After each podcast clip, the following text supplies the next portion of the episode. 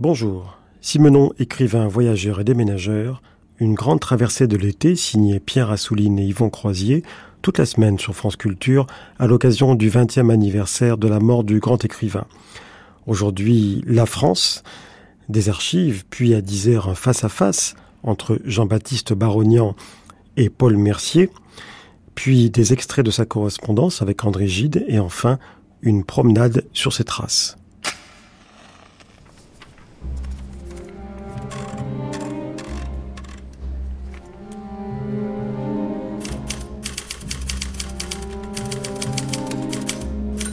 J'écris par besoin d'écrire, de même que vous mangez par besoin de manger, n'est-ce pas? Vous ne mangez pas seulement par gourmandise, vous mangez parce que vous avez faim.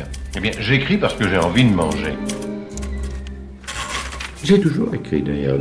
Dès l'âge de 10-12 ans, j'écrivais. J'étais sûr que je passerais ma vie à écrire.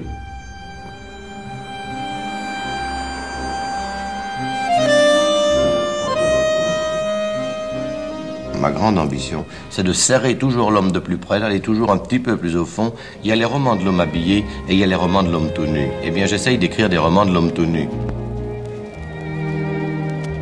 Il y a des gens qui sont collectionneurs de timbres-poste ou de papillons. Moi, si vous voulez, je suis collectionneur d'hommes. J'essaye de connaître toutes les sortes d'hommes possibles et imaginables. C'est pour ça que je voyage tellement, que je vis dans tellement de pays, pour aller en quelque sorte les voir dans leur habitat, les voir chez eux, tels qu'ils vivent. Simenon, écrivain voyageur et déménageur. Pierre Assouline, Yvon Croisier. En quelque sorte, je voyage comme l'escargot, avec ma maison sur le dos. Je veux dire que j'y emmène mes manies, même quelquefois une partie de mes meubles, ma machine à écrire. Je m'installe comme pour la vie. Parce qu'à un moment donné, j'ai besoin de transporter ma vie ailleurs, de me mettre dans un autre entourage, dans un autre milieu.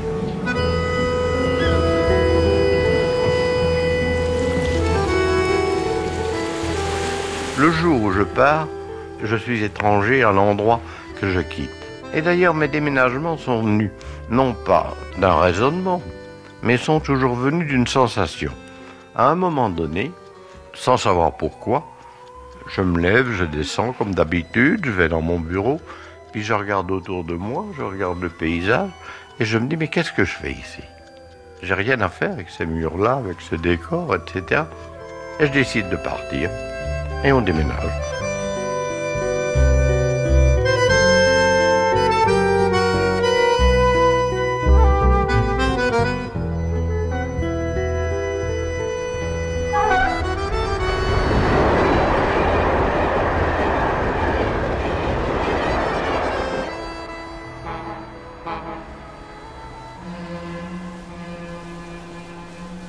Difficile à suivre, Georges Simenon, dans l'entre-deux-guerres.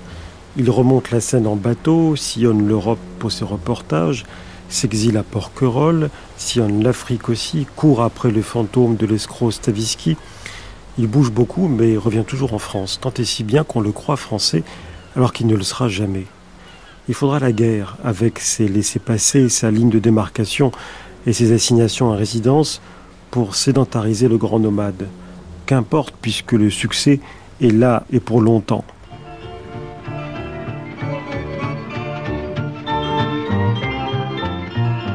La radioscopie de Jacques Chancel, 1982.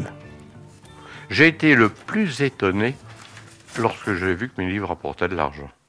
D'ailleurs, à l'âge de 16 ans, quand je me suis mis à écrire, j'imaginais que écrire ne rapportait rien, c'était un luxe. Hmm. Il fallait avoir une autre profession. Et il y avait deux professions où je voyais les gens à peu près ne rien faire. C'étaient les prêtres qui se promenaient dans le jardin. La cure n'était pas loin de notre petite maison. Et je les voyais se promener avec leur brévière pendant des heures dans un très beau jardin potager, magnifiquement entretenu par les élèves des écoles chrétiennes dont j'étais. C'est moi qui allais chercher d'enlever les mauvaises herbes. Je me disais, tiens, il a le temps d'écrire. Et ensuite, les officiers. J'étais également près d'une caserne de Lancy, où j'ai d'ailleurs fait mon service militaire. Et je voyais les officiers se promener à toutes les heures du jour et de la nuit. Je me disais, ben, il y avait Xavier Maître qui était justement officier et qui avait pu écrire Voyage autour de ma chambre que j'avais dévoré. Alors je me disais, tiens, ben, il faut que je devienne ou prêtre ou officier. Comme ça, je pourrais écrire. Mais j'imaginais jamais que d'écrire pouvait rapporter de l'argent. J'ai écrit le premier Maigret, par hasard d'ailleurs, sans savoir qu'il serait suivi d'autres, à bord de mon bateau à Delfzijl, en Hollande. Et ça a été une stupeur pour moi que deux ans après, il était déjà traduit dans 15 langues. Euh, c'est pour ça que je vous dis, je n'ai jamais couru après la fortune. C'est la fortune qui est venue à moi. Faut-il le croire? En tout cas, lui le croit désormais avec le recul de l'âge. Rien de phénoménal, rien de prémédité. Il ne cesse de le répéter.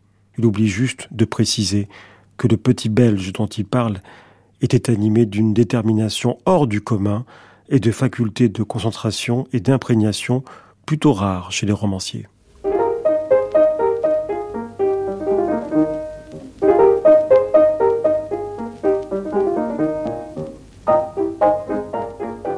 La radiodiffusion française présente Qui êtes-vous? Georges Simenon. Une émission d'André Gillois. Avril 1952. Vous nous avez parlé des étapes de votre carrière de romancier. Est-ce que je pourrais vous demander s'il y a aussi dans votre vie des étapes? Autrement dit, si vous avez beaucoup changé Je ne crois pas. Euh, je vous dirais, ça a l'air prétentieux de dire ça, je, je vous en demande pardon, mais j'ai vraiment eu l'intuition de toute ma vie dès l'âge de 16 ans. J'avais d'ailleurs ici, il y a quelques jours, mon ami Mourmans, qui était à la Gazette de Liège avec moi lorsque j'y ai débuté, exactement à l'âge de 16 ans. Il y est toujours, lui. Et il a surpris et ma femme et les journalistes en leur disant qu'à 16 ans, j'avais exactement prévu ce que je ferais. Il dit ça paraissait une galéjade, on riait de lui parce que ça paraissait tellement étonnant.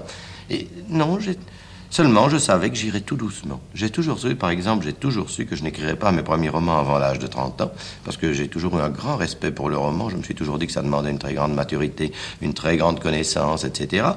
Quand j'ai eu 30 ans, euh, je venais de faire Les Maigrets, je me suis dit, mon premier roman, je crois que le, mon premier vrai roman, je crois que je le ferai à 40. Et quand j'ai eu à 40, j'ai dit, bon, jusque 50 ans, je peux encore faire des essais. À 50, on fera vraiment le premier grand roman. J'ai 49 ans. Et je me demande maintenant s'il ne faut pas remettre à 60 ans euh, une œuvre un petit peu plus lourde et plus importante. Faut pas remettre toujours vous quand avez, même. Vous avez mûri jusqu'à 30 ans. Avez-vous mûri systématiquement En sachant que vous mûrissiez Non, non, non, non, non, non. Je ne fais jamais rien de préconçu dans la vie. J'avais un plan d'ensemble, mais alors après, je me laisse aller absolument librement, de même que dans un roman, je travaille sans plan et que chaque jour, j'écris ce qui me passe par Disons la tête. que- Je me suis amusé dans la vie exactement comme tout le monde. Euh, lorsque j'ai eu un peu d'argent, je me suis acheté un bateau parce que j'avais envie d'aller en bateau. Lorsque j'ai pu aller en Afrique, je suis allé en Afrique. Enfin, j'ai fait le petit fou exactement comme tout le monde. Mais vous aviez à 16 ans un plan. Est-ce que il, il n'est pas né comme ça entre la 15 et la 16e année? Comment est-ce est-ce venu? Eh bien, tout jeune, j'avais l'idée d'écrire. Et quand, lorsque j'ai su d'ailleurs qu'on pouvait gagner sa vie en écrivant, j'ai écrit des romans populaires en sachant que j'aurais pu, au lieu d'écrire des romans populaires, écrire pour des revues d'avant-garde, etc. Je me suis dit, c'est pas le bon, ce n'est pas le bon moyen. Il faut d'abord apprendre la technique. J'ai donc écrit des romans populaires uniquement pour apprendre la technique, pour travailler de- de- déjà la matière, la pâte, n'est-ce pas, à roman. Si Comment- mauvais qu'il soit, c'était tout de même de la pâte à roman. Et comment vous est venue cette envie d'écrire? Vous ne vous rappelez pas Ah, si ça, je ne peux pas savoir. Ce serait bien difficile Probablement, à vous il l'a toujours eu.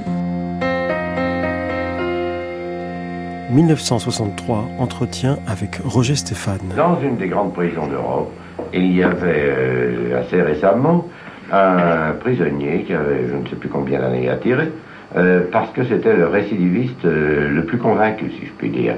C'est un beau garçon, jeune, adroit, intelligent, mais régulièrement, alors qu'il pouvait gagner très très bien sa vie, il éprouvait le besoin d'entrer dans une bijouterie, en plein jour, de se faire montrer des bijoux.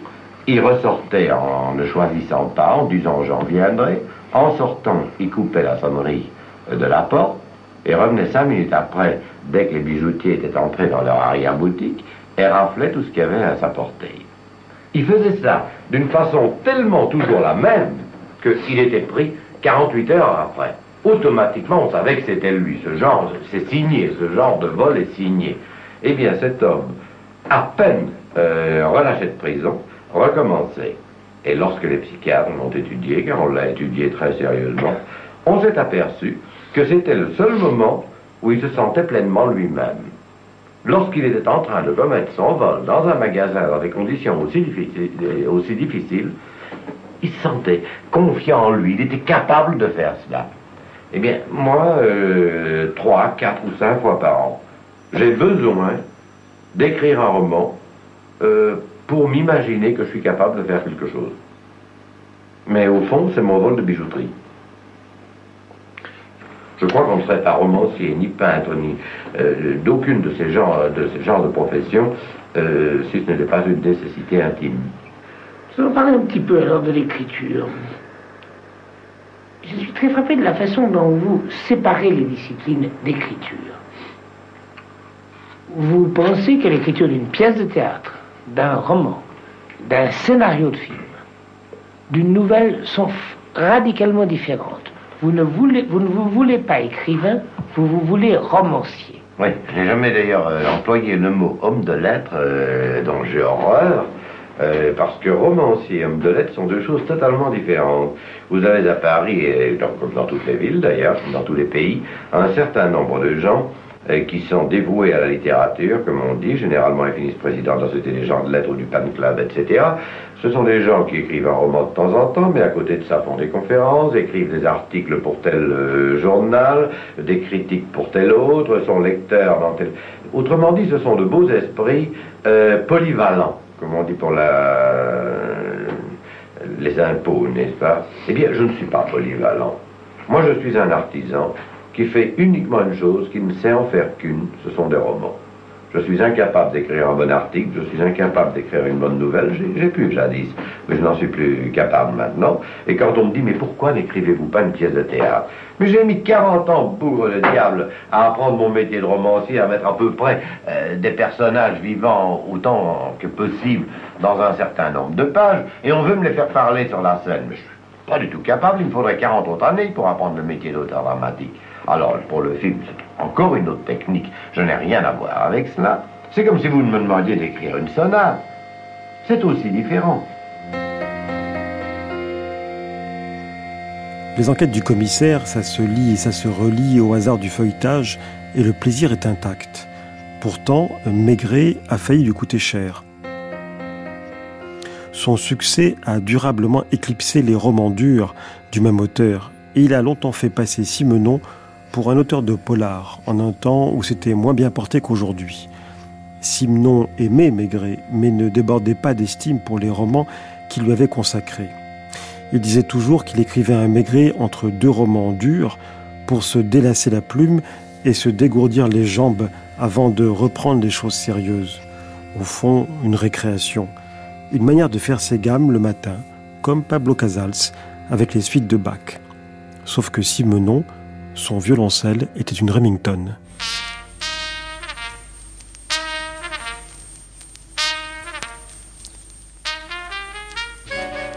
Nous vous prions d'écouter Les Entretiens avec Georges Simenon, une production d'André Parino. 1955. Je voudrais que soit détruit dès le début de ces entretiens la légende tenace et assez ridicule de Simenon, auteur de romans policiers. Je crois que c'est une étiquette qui doit vous énerver un peu. Bon, c'est-à-dire que c'est assez énervant quand même, n'est-ce pas? Euh, Parce que je suis un artisan, euh, j'ai travaillé très durement, comme un artisan travaille, heure après heure, jour après jour, pendant toute ma vie. Le roman policier n'a en réalité pris que trois années euh, de mon effort, comme je viens de vous l'expliquer. Or, cette étiquette me reste euh, vis-à-vis d'un bon nombre de gens. Chose curieuse d'ailleurs, elle me reste beaucoup plus ici en France qu'à l'étranger. Jamais, par exemple, euh, aux États-Unis ou en Angleterre, on dirait Simenon, euh, auteur de romans policiers, ou jamais on ne me parlerait que de Maigret. Peut-être en fin de conversation me parlera-t-on de Maigret, mais jamais exclusivement, tandis qu'ici ça arrive très fréquemment. Je ne sais pas pourquoi, peut-être parce que Maigret d'ailleurs est plus près euh, du cœur du français que mes autres personnages, je n'en sais rien. Mais enfin, remarquez que je n'en souffre pas spécialement comme c'était le cas de Conan Doyle. J'accepte ça avec le sourire, mais j'aimerais autant qu'on me parle de mes autres œuvres aussi que de ne me parler que de Maigret. À l'âge de 30 ans, donc à peu près, euh, j'ai senti que Maigret n'était plus nécessaire dans mes romans, c'est-à-dire que j'étais capable de construire un roman, de faire vivre mes personnages sans meneur de jeu. J'ai à ce moment-là donc écrit mes premiers romans tout court, genre du mot littéraire, euh, qui ont été, je crois, le premier a été Les fiançailles de Monsieur Hir. C'est à ce moment-là que j'ai publié Le coup de lune, que j'ai publié toute une série de romans, euh, donc sans Maigret. Et pour euh, cinq ou six ans, je n'ai pas écrit un seul Maigret. Je me suis attelé uniquement à toujours essayer de donner plus de poids à mes personnages, plus de dimension même aux objets, n'est-ce pas, à être plus humain avec des moyens plus simples. À ce moment, euh, vers 1938, c'est la troisième période qui existe toujours maintenant. Cette période a seulement cette différence que vers 1938 ou 39, je ne sais plus exactement, j'ai eu tant de lettres me réclamant Maigret, et moi-même j'ai été repris de nostalgie par le personnage, que pour mon plaisir, alors, je me suis mis à écrire à peu près un roman par an de Maigret. Il y a aussi une légende tenace qui doit tenir aux Français. Tout le monde vous a vu dans une cage de verre, par exemple. N'y suis jamais allé. Ça, c'est une chose tout à fait amusante, alors, comme, deux ou trois des légendes. Mais je devais y aller. La vérité est celle-ci. Si ça vous amuse, je vais vous la raconter en deux mots. Euh, lorsque j'étais encore à l'époque du roman populaire, mais un an à peu près avant que je n'essaye le roman policier, Eugène Merle, qui lançait à ce moment-là un grand journal, ce qui devait être un grand journal, Paris Matinal, m'a demandé si j'accepterais d'écrire un roman dans une cage de verre sous les yeux du public et combien de temps il me faudrait. Je lui ai dit c'est très facile, ça prendrait à peu près trois jours. Alors il dit d'accord, je vous signe un contrat tout de suite. Il était très exubérant. On était au restaurant, il a immédiatement dicté un contrat qu'on a signé euh, séance tenante et qui d'ailleurs m'a rapporté la première somme un petit peu forte que j'ai reçue d'un seul coup. Et immédiatement aussi, il a commandé une admirable cage de verre où il fallait prévoir des tas de détails, comme je devais y rester 24 heures par jour. Il y a des détails euh, assez compliqués à aménager, surtout que le public ne devait à peu près pas me perdre de vue. Et j'attendais avec, patience d'entrer dans cette cage lorsque, avant même euh, que l'événement ait lieu et que la cage soit terminée, Merle a fait faillite. Ça explique donc le journal a disparu. Ça explique que je ne sois jamais entré dans la cage et personne ne peut avoir, ne peut avoir vu la cage parce qu'elle n'a jamais été terminée.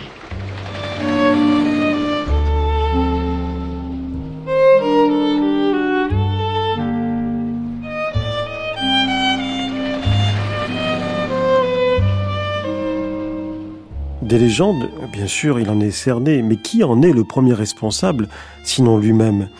On ne prête qu'aux riches et on ne prête à Simenon d'avoir écrit un roman en public dans une cage de verre sur les grands boulevards que parce qu'il l'avait fanfaronné qu'il le ferait.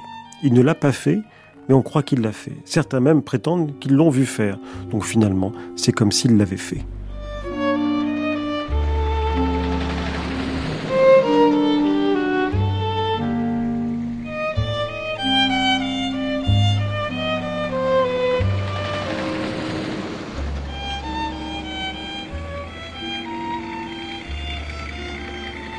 Allez, on déménage, en péniche cette fois, pardon, en bateau. Nous abordons maintenant, mon cher Siménon, si je puis dire, la phase maritime de votre carrière.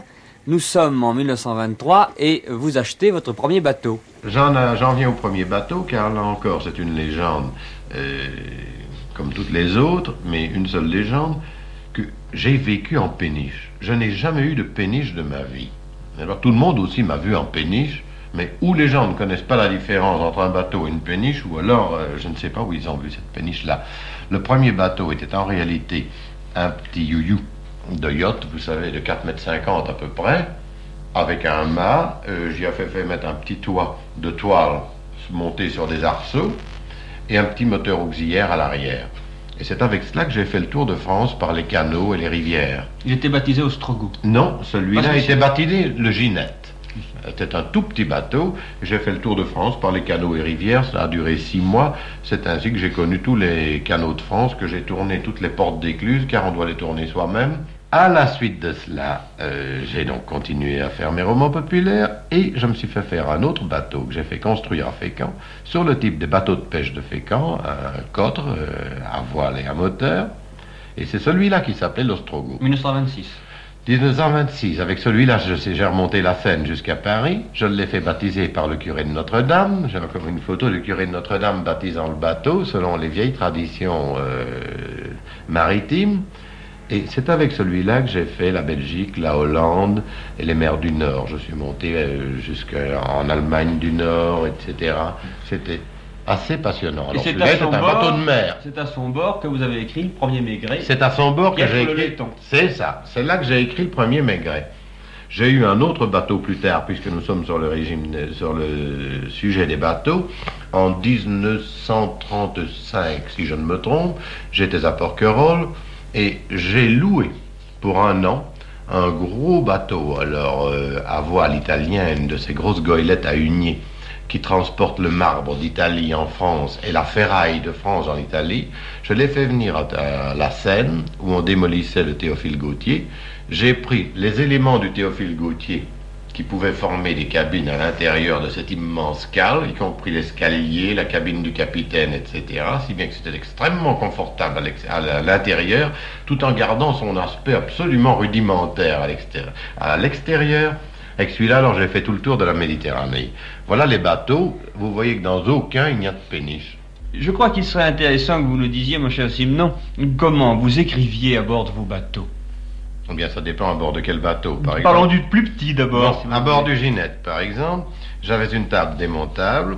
Ma machine à écrire était dans un coffre au milieu du bateau et servait de siège d'ailleurs.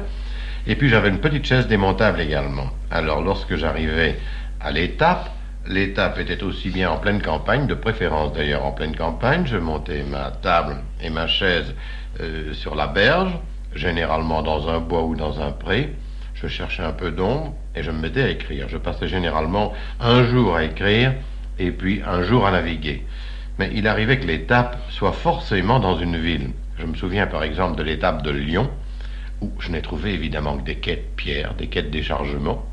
Et comme je voulais absolument terminer un roman qui devait partir le lendemain pour euh, Paris, parce qu'il devait être livré à mon éditeur, je me suis installé à 4 heures du matin sur ce quai au milieu des grues, des péniches en déchargement, et j'ai commencé à écrire mes chapitres. Je vois encore la tête de ces braves mariniers et des gens qui travaillaient aux grues en voyant un monsieur assis devant une machine à écrire à 4 heures du matin et, et tapant à la machine. Ça, ils étaient éberlués. À Gros-du-Roi. C'était assez pittoresque aussi. Euh, Gros-du-Roi, comme vous le savez, est une plage euh, du Midi, euh, en pleine Camargue. J'avais voulu mettre mon bateau à l'ancre dans la mer, de- devant la plage. On était à peu près à 100 mètres au large.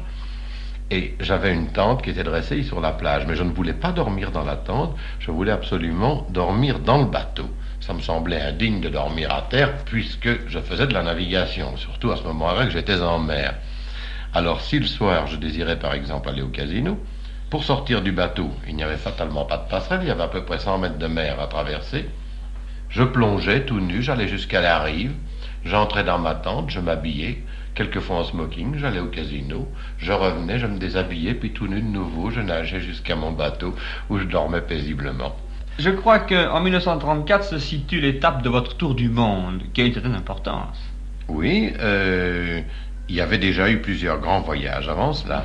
Il y avait eu en 32 un voyage d'à peu près huit mois en Afrique équatoriale, euh, parti par l'Égypte et par le désert du Soudan, avec traversée de tout le Congo, tantôt en voiture, tantôt en pirogue, tantôt en bateau à moteur. Alors, ça, ça m'a d'ailleurs beaucoup appris et ça m'a fait beaucoup aimer l'Afrique. Ensuite, il y a eu un voyage de tout le tour d'Europe avec assez long arrêt dans chaque ville, y compris en Russie, en mer Noire. euh, J'ai fait tout le tour de la En mer voyageant Noire. de toutes les façons, En imaginez. voyageant de toutes les façons également.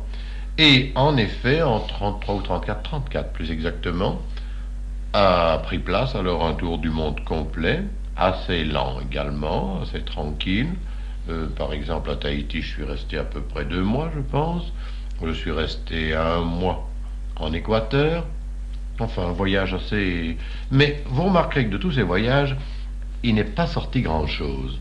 Il est sorti peut-être euh, deux ou trois romans que je ne considère pas parmi les bons.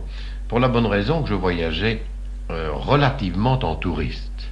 Or, ne peut me servir que ce que j'ai appris en vivant dans un pays. et en vivant la vie du pays. C'est pour cela qu'en quelque, en quelque sorte, je voyage comme l'escargot, avec ma maison sur le dos, euh, si je puis employer cette expression-là. Euh, je veux dire que j'y emmène même un même quelquefois une partie de mes meubles, ma machine à écrire. Je m'installe comme pour la vie. Chaque fois que j'arrive dans un pays ou dans une ville, je m'installe exactement comme pour la vie. Que j'y reste trois mois ou que j'y reste trois ans n'a pas d'importance. Ce qu'il fallait, c'était l'intention, le fait de m'assimiler à la ville, aux habitants, de me considérer comme eux. euh, Faire de- leur, leur marché. c'est ça, de faire le marché avec eux, car c'est une chose que j'adore. Alors à ce moment-là, ça pourra me servir un jour. Mais voyager, pour voyager, pour le plaisir de voyager, c'est uniquement un luxe que je m'offre de temps en temps, mais qui en, en vérité sert très très peu et même ne sert pas du tout à mon œuvre littéraire. Et si on parlait de l'homme Mais oui, l'homme nu, le fameux, le sujet au cœur de tous les romans de Simenon. Un romancier qui n'aura eu de cesse de poursuivre sa chasse à l'homme partout, sous toutes les latitudes. L'homme des cavernes, plus quelques névroses, ainsi que Félicien Marceau définissait le héros simnonien. Entretien avec Georges Simenon par Thérèse de Saint-Phal. Mars 1968. Écoutez, j'ai fait à peu près trois fois le tour du monde. J'ai encore eu le, bonheur de le faire à une époque où ce n'était pas le tour du monde dans l'espace, mais dans le temps en même temps. C'est-à-dire que lorsque vous faisiez un tour du monde à cette époque-là, euh, vous reviviez euh, l'histoire de l'homme depuis Adam et Ève jusqu'à aujourd'hui. Je pourrais vous montrer des photos de pygmées chez qui j'ai vécu et qui vi- vivaient uniquement dans les arbres parce qu'ils étaient considérés par les autres nègres comme du gibier et pas comme des hommes. On les tirait comme du gibier. Ils étaient considérés par les autres nègres comme des lapins. Alors on les tirait, on les mangeait. Mais je suis encore allé chez eux. Tout ça était encore possible il y a 40 ans, il y a 35 ans. Vous avez été aussi en Amérique du Sud. En Amérique du Sud, en Océanie. Vous avez vu les hommes de l'âge de pierre. Je suis allé partout. Et puis au fond, je me suis aperçu que l'homme est l'homme. Et que mon Dieu, il a très très peu changé. Il se croit civilisé et il ne l'est pas du tout. 1981, apostrophe de Bernard Pivot.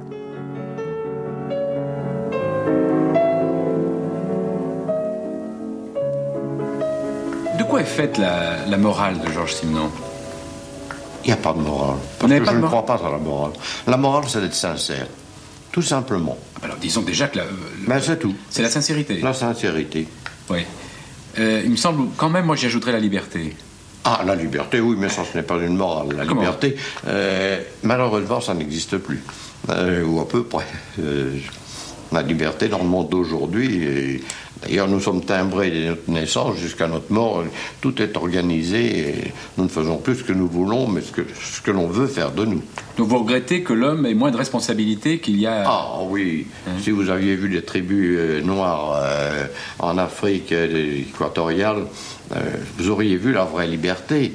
Même à Tahiti, avant que ce ne soit pourri par les avions et les touristes, etc., il y avait encore une liberté complète. Ils ne connaissaient pas l'argent, ils ne savaient pas ce que c'était. Mais je suis quand même pas encore surpris là. Vous me prêchez pour le bon sauvage et vous n'avez jamais été un bon sauvage. Quand même, dès que vous êtes, dès que vous avez été célèbre, vous, à à Paris, vous avez couru les, les, les premières, vous, vous étiez fêté J'ai fait les- ça pendant deux ans. Mais vous l'avez fait. Pendant deux. Mais parce que je voulais savoir, je voulais connaître l'homme. J'ai fait la chasse à l'homme toute ma vie, savoir ce qu'était l'homme. Donc toutes les classes, toutes les catégories d'hommes. Et pour les connaître, il ne s'agit pas seulement de lire des journaux ou de les voir de loin, il faut faire partie du groupe.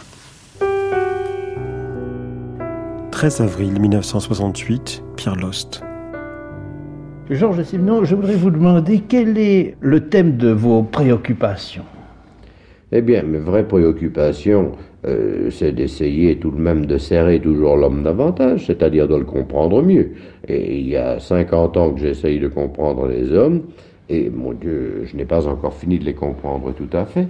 Or, je pense que le plus important pour les êtres humains, ce n'est pas seulement la personnalité de chacun, quoique je sois un individualiste euh, à tout cran, mais c'est sa possibilité d'avoir des contacts avec les autres.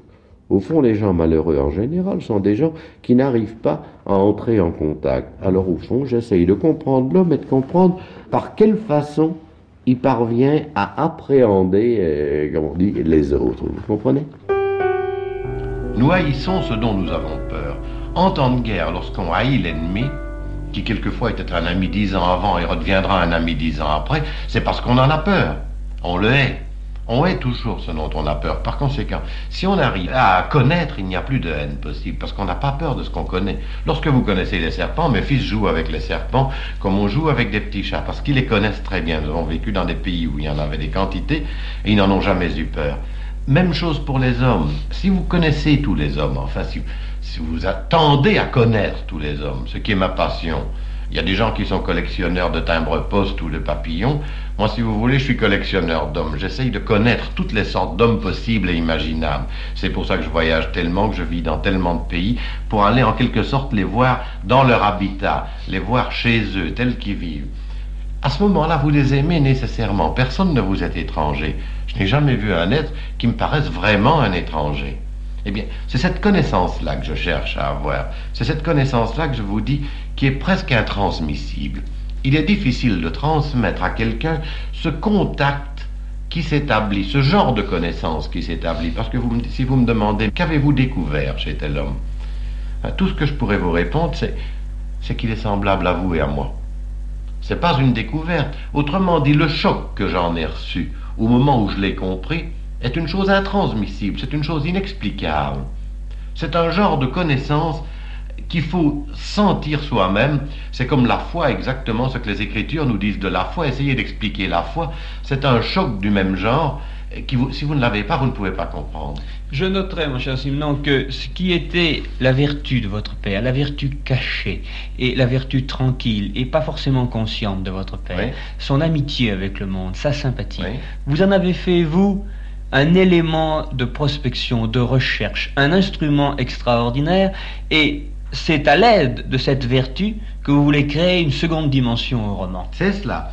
Mais, si vous voulez, j'ai poursuivi cette vertu sans savoir qu'elle me servirait à écrire des romans. C'est-à-dire que c'est ma passion, de même que bien souvent le collectionneur de timbres-poste n'imagine pas que c'est cela que sa famille vivra après sa mort, car c'est arrivé bien souvent. Il a collectionné des timbres-poste uniquement pour le plaisir de collectionner des timbres-poste. Et moi, comme je vous dis, j'ai commencé à collectionner les gens, à collectionner les contacts humains, sans savoir le moins du monde que ça me servirait un jour dans mes romans.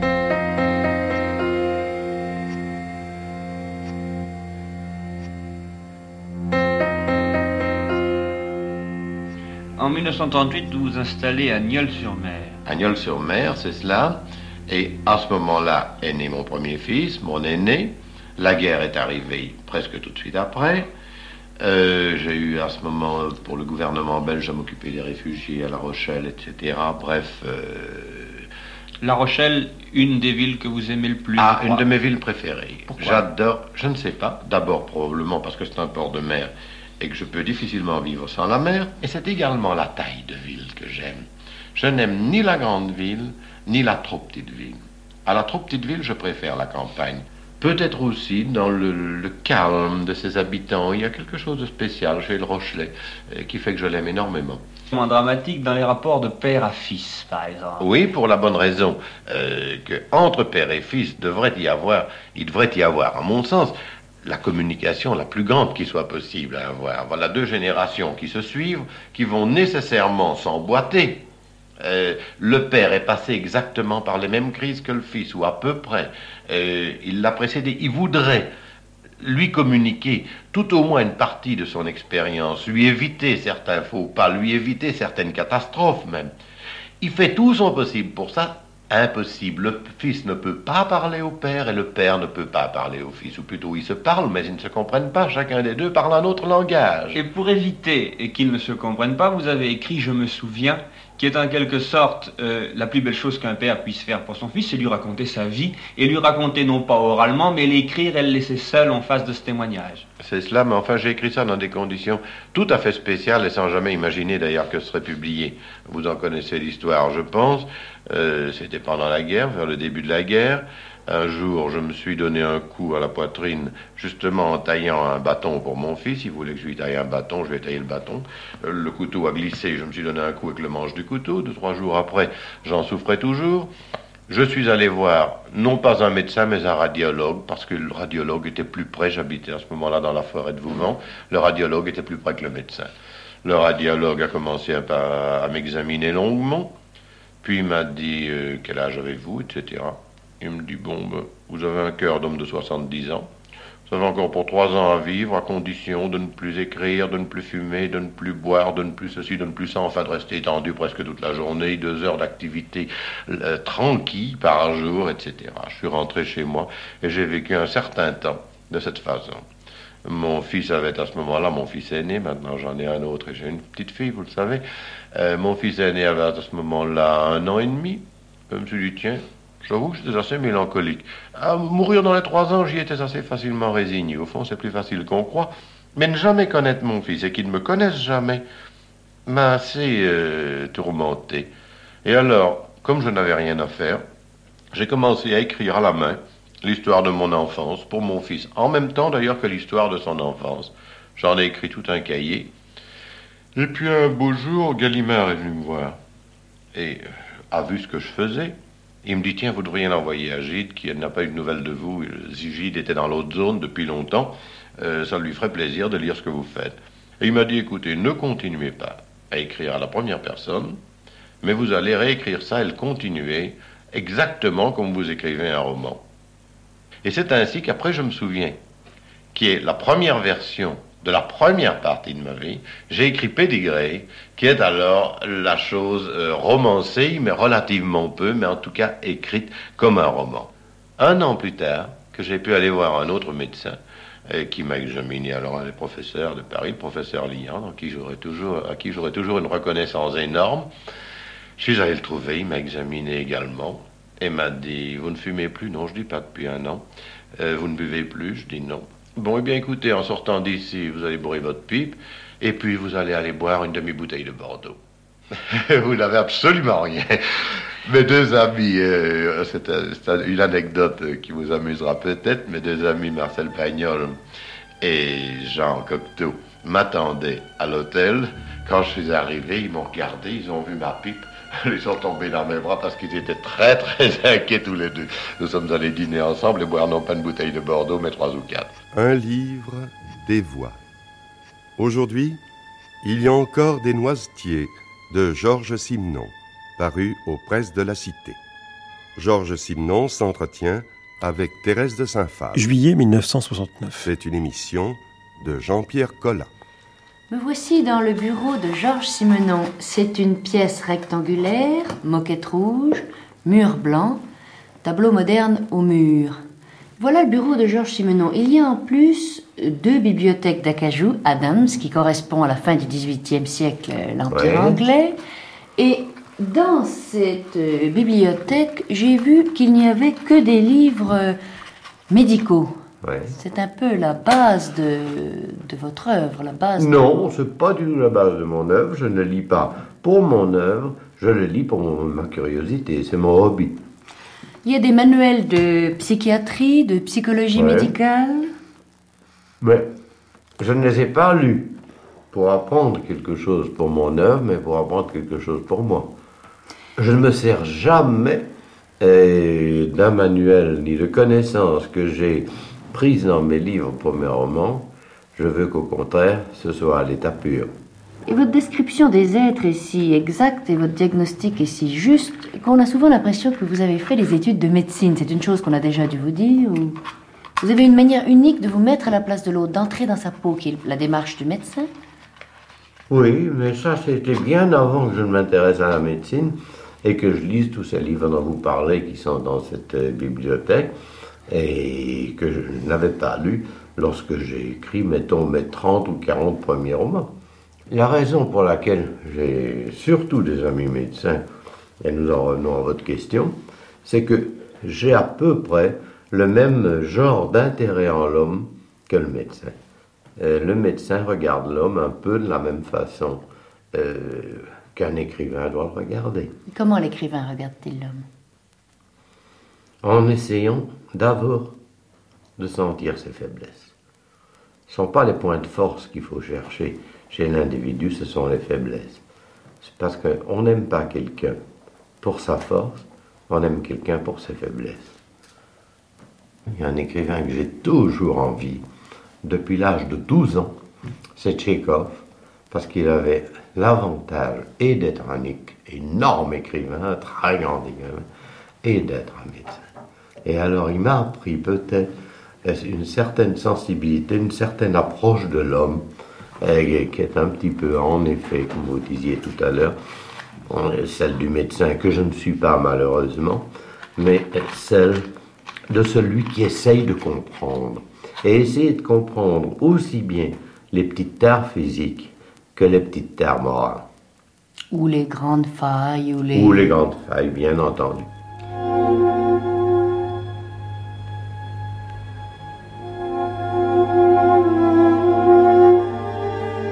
Comment leur faire comprendre à tous, les lecteurs et les critiques, qu'un roman n'est pas un sujet Un roman, c'est un cœur qui bat, c'est du chagrin développé par la grammaire, que sais-je, du désir en tout cas, mais c'est tout sauf une idée ou un sujet. Comment est le sujet chez vous, le sujet du roman? Eh bien, ça dépend complètement. Ce n'est jamais euh, deux fois la même chose exactement, mais enfin, euh, on peut dire que ça naît fortuitement. C'est-à-dire que je sais quand je suis en état euh, de roman, si je puis dire, c'est-à-dire quand j'ai ce besoin de me mettre dans la peau de quelqu'un d'autre, quand j'en ai assez de ma peau à moi. Et à ce moment-là, euh, ma femme commence par euh, nettoyer le bureau, si je puis dire. Ça veut dire euh, répondre à toutes les lettres importantes, empêcher qu'on puisse venir avec des problèmes à me poser, etc. Empêcher qu'il y ait des visites prévues pour la semaine suivante, etc. Enfin bref. Et alors, je vais marcher. Je marche dans la campagne, tout seul.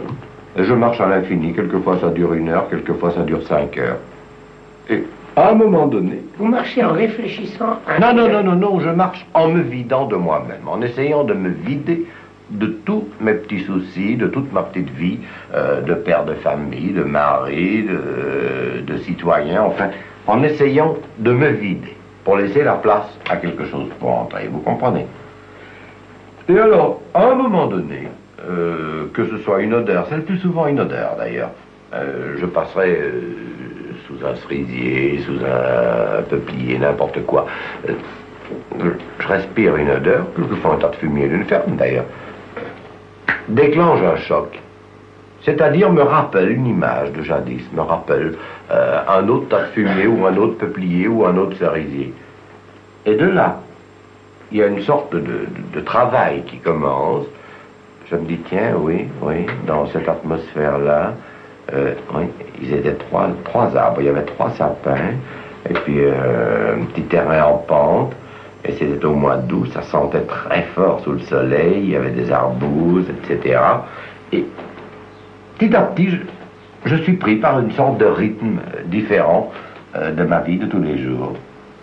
Alors, la question, c'est de voir les gens qui peuvent avoir vécu à l'endroit que je viens d'évoquer, de les imaginer, de les mettre en situation. Et je rentre ici, je cherche des noms, euh, généralement le lendemain. Euh, je fais un plan et de leur maison, et de leur ville, si ville il y a, ou de leur campagne. Et ça, j'ai besoin de savoir que telle porte s'ouvre en tournant à gauche ou en tournant à droite, que devant la porte, il y a la lumière qui vient de tel côté, etc. Puis je me dis, étant donné ces gens-là, que peut-il leur arriver qui les oblige à aller jusqu'au bout d'eux-mêmes? Et alors le roman commence. Et alors au fur et à mesure, tous les jours, euh, mon roman avance, je ne sais pas du tout ce qui arrivera. Sur vos papiers, sur les petites notes que vous avez prises, vous avez euh, établi une sorte de fiche signalétique des personnages. Oui, il y a, d'abord, il y a toute la famille du personnage, euh, généralement jusqu'au grand-père et la grand-mère, alors que je me sers rarement du grand-père et de la grand-mère, mais j'ai besoin pour moi-même de savoir vraiment tout leur passé. Mais pardon, je sais, le grand-père, la grand-mère, euh, où ils sont nés, euh, quelle a été leur enfance, à quelle école ils sont allés, euh, comment ils étaient habillés à l'âge de 12 ans et à l'âge de 18. J'ai besoin d'avoir, comme je vous ai dit, un plan de leur maison, leur numéro de téléphone, bien entendu, leur adresse. Tout ça est noté, et toujours sur une enveloppe jaune, je ne sais pas pourquoi. C'est presque une sorte de... Comment dirais-je de petites croyances. en- J'ai toujours fait sur une enveloppe jaune et je le fais toujours sur une enveloppe jaune. Vous disiez tout à l'heure, cher Georges Simenon, que Gide vous posait des questions, et vous posez notamment une question que je souhaite vous poser tout de suite. Comment un sujet se manifeste-t-il, se déclenche-t-il en vous? Ça, c'est le plus difficile à expliquer d'ailleurs, parce que, euh, à vrai dire, je ne le sais pas tout à fait moi-même. J'ai essayé de répondre bien des fois à cette question-là, et au fond, la réponse la plus exacte, c'est celle-ci. Au début, il y a une vague nébuleuse, si je puis dire, qui se forme à mon insu, c'est-à-dire que j'entre en roman avant de le savoir. Je ne le sais généralement qu'après deux, trois jours. Au début, ça peut ressembler à un commencement de grippe, à un commencement de pneumonie ou de n'importe quoi. Un malaise, une sorte de lourdeur, euh, un besoin d'aller me mettre dans mon coin comme une chatte euh, qui n'est pas dans son assiette. Et puis alors tout à coup, je m'aperçois qu'au fond, je suis en train de chercher un roman. Et quand je m'en aperçois, je commence à marcher le plus possible le long des routes, ce que je fais d'ailleurs d'une façon régulière. Et alors je retrouve un milieu, une, une ambiance. Dans cette ambiance, je vois des silhouettes. Et au cours des jours qui suivent, ça se précise petit à petit. Lorsque ça en est arrivé à un degré de précision suffisante, c'est-à-dire lorsque j'ai une famille ou un groupe humain quelconque, un personnage plus ou moins central, euh, celui qui sera en somme le Deus ex du roman, et que j'ai l'endroit, eh bien, je rentre ici, je prends une enveloppe jaune, je prends mes annuaires du téléphone, et euh, je commence à donner des noms à ces personnages, un âge, un état civil, une profession, un pédigré, car il faut que je connaisse son père, sa mère, sa grand-mère, etc., son numéro de téléphone. Je fais un petit plan de sa maison ou de son appartement ou n'importe quoi. Et dès ce moment-là, la partie préparation est terminée, sauf une petite préparation qui m'amuse beaucoup. Vous avez vu ma table de machine là dans le coin. Alors je vais chercher moi-même une petite table roulante que j'installe, juste à portée de ma main pour y mettre le chauve plat et le thé chaque matin. J'installe mes livres aussi de référence, le plan euh, Michelin ou quoi que ce soit euh, sur la table aussi. Toute cette préparation ressemble un petit peu à celle qui m'avait toujours fasciné quand j'étais gosse. J'allais beaucoup au cirque à cette époque, même quand j'étais jeune homme. Celle des acrobates qui, avant leur numéro, arrivent en robe de chambre, vous savez, et commencent à tirer sur les au banc pour voir s'ils sont bien tendus, etc. Eh bien, je fais exactement la même chose. J'essaye également ma machine à écrire, je la huile au besoin, etc. Alors là, la préparation est terminée. Le lendemain matin, je prends en général un tranquillisant parce que je suis pris d'un trac effroyable chaque fois. Et puis je m'installe à ma machine, je mets le do not disturb à chaque porte, ne pas déranger, tout le monde à la maison sait ce que ça veut dire. Et je coupe le téléphone et je commence à travailler, voilà.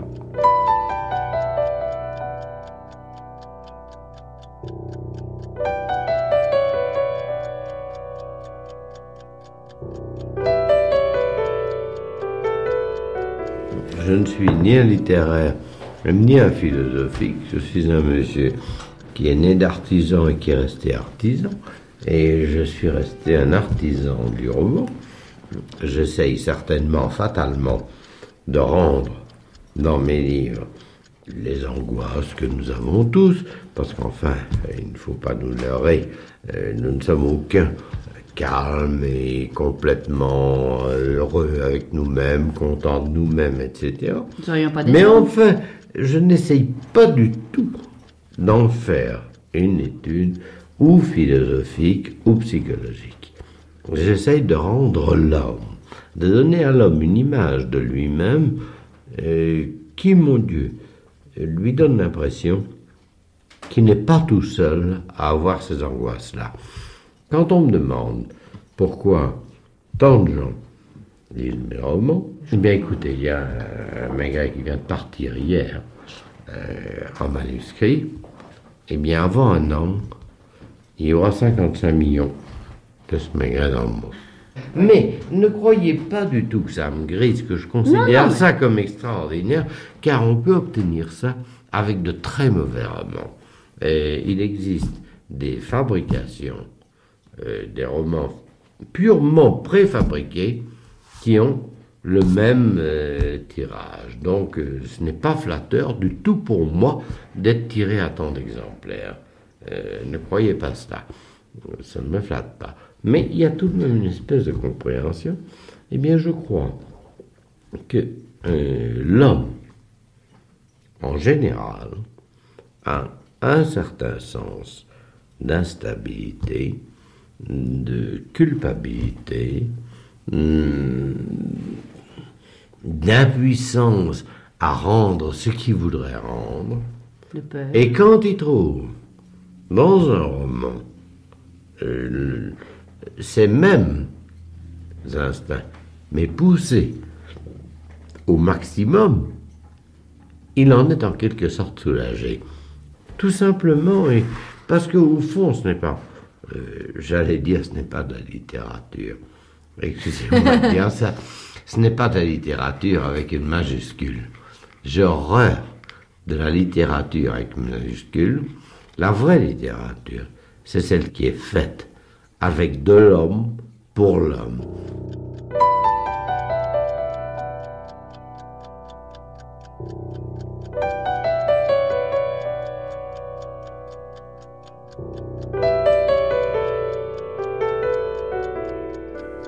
On écrit parce qu'on est bon qu'à ça, artiste ou artisan. Vient un moment où Georges Simenon n'en peut plus d'être considéré comme un phénomène à part. Lui aussi écrit pour répondre à une nécessité impérieuse. Et quoi qu'on en pense, lui aussi correspond à la définition de l'écrivain que donnait Oscar Wilde quand il disait un écrivain, c'est quelqu'un qui passe une matinée à ajouter une virgule et un après-midi à la retirer.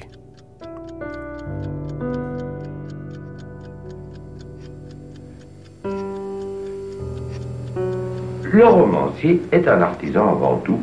C'est un monsieur qui écrit parce qu'il a besoin d'écrire et qui ne se demande pas si la phrase doit avoir trois lignes ou une ligne et demie ou dix lignes, euh, qui tout simplement euh, perfectionne son outil au jour le jour.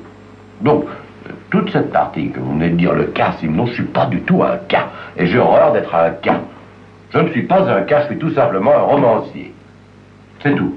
Vous comprenez Je ne veux pas être euh, disséqué sur une table de, morgue euh, pour savoir pourquoi j'ai écrit 175 romans. Eh bien, mes 75, 175 romans mis bout à bout ne font pas plus que l'œuvre de Dickens, que l'œuvre de Walter Scott, qui était d'ailleurs un très grand romancier que Balzac considérait comme son grand maître, euh, ou que l'œuvre de, de Dostoevsky, ou n'importe quel roman. Je, je me mets tout petit à côté d'eux, excusez-moi, je ne me compare pas. Mais ces gens-là écrivaient comme j'écris, tout simplement.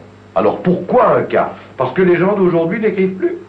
Qu'ils écrivent euh, de temps en temps un roman, Saint-Tropez, etc. Oh non, alors il n'y a pas de cas. Dites qu'il y a une anémie euh, dans certaines générations, c'est possible, mais ne me dites pas que je suis un cas, c'est moi qui suis normal.